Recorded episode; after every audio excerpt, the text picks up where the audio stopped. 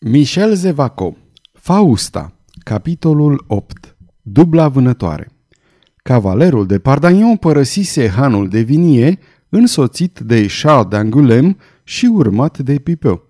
La insistențele și aproape la ordinele sale, tânărul duce îl părăsi pentru a merge să-l aștepte în strada Bare.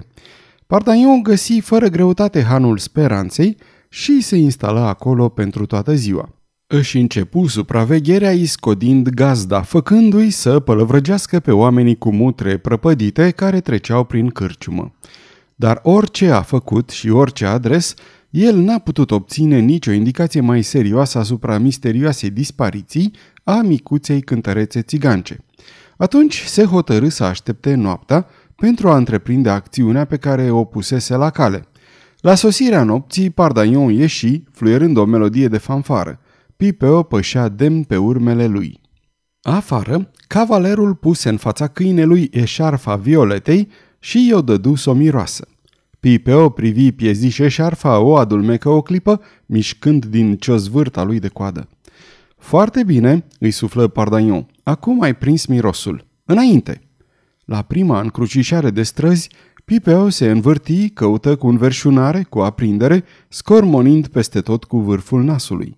La 20 de pași în spatele lui Pardagnon, în umbră, ștergând zidurile, înaintau trei oameni, urmărindu-i toate mișcările. Doi dintre ei strângeau în mâini câte un solid pumnal ascuțit.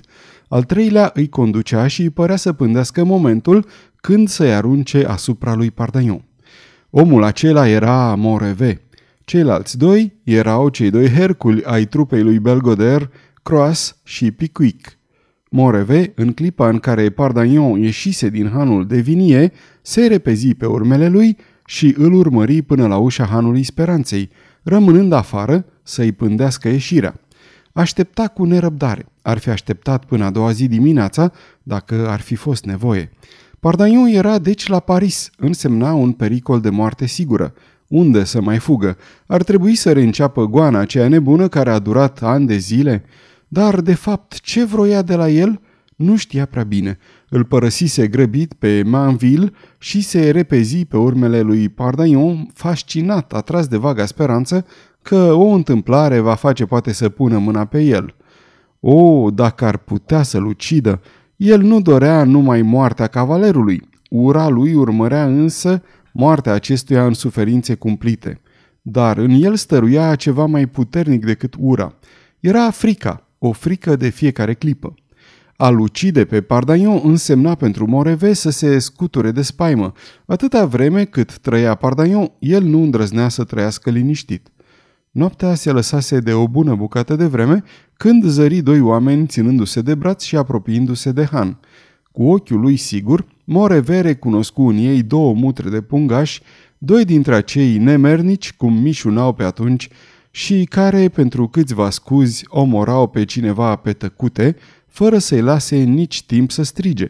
Moreve făcut deci un semn poruncitor, la care cei doi nenorociți răspunseră pe dată. Vreți să câștigați fiecare câte 50 de livre bune bătute pe muche?" întrebă Moreve, continuând să supravegheze neîncetat ușa hanului. Ce trebuie să facem?" întrebară ei în cor. Moreve se asigură că cei doi derbedei erau înarmați cu câte un pumnal bun, cu toată mulțimea de legi care oprea acest lucru. Ascultați vitejilor, iată ce va fi de făcut. În hanul acesta se află cineva. Care vă stă în cale, poate, zise unul dintre ei. Ești dește, prietene, îi se adresă Moreve. Și acest om ar urma să fie... Da, exclamă Moreve. Bine, suntem de acord. O sută de livre pentru noi doi după operație. Ne-am înțeles. Pregătește-ți pumnalul croas, căci cei doi borfași erau foștii musafiri ai lui Pardaion. Tăcere, porunci Moreve. Ușa hanului se deschise. Cei trei oameni se lipiră de zid. În raza de lumină strecurată din cârciumă, Moreve îl recunoscu pe Pardaion și simți cum îi fuge sângele din obraz. Când cavalerul și câinele porniră, Moreve împărți ordinele. Urmați-mă, șopti el înfundat. Când am să vă spun, haideți, atunci va fi momentul. O să vă aruncați asupra omului, dar nu cumva să vă scape din prima clipă, pentru că pe urmă el nu o să vă cruțe. Drept orice răspuns, Pickwick trase pumnalul și Cross, înțelegând în sfârșit despre ce era vorba, îl imită. Moreve o luă înainte. Cei doi herculi jigărâți veneau după el cu pumnalul în mână. De 20 de ori ar fi putut Moreve să dea semnalul, de 20 de ori era pe punctul să o facă, dar nu îndrăzni. Mistuit de gândurile unei frici mortale, Moreve, urmărindu-l pe Pardaion, ajunse în Site. Acolo Moreve îl văzu pe cavaler oprindu-se în fața unei case, crezu în cele din urmă că era momentul cel mai potrivit și voia tocmai să se ascundă și să dea semnalul, când o femeie despletită țâșni din hanul învecinat și căzu în brațele lui Pardaion. Câteva clipe după aceea, cavalerul dispărea cu necunoscuta în casa unde bătuse la ușă. Ne scapă, zise Pickwick, din cauza voastră, gentilomule. Să așteptăm, răspunse Moreve.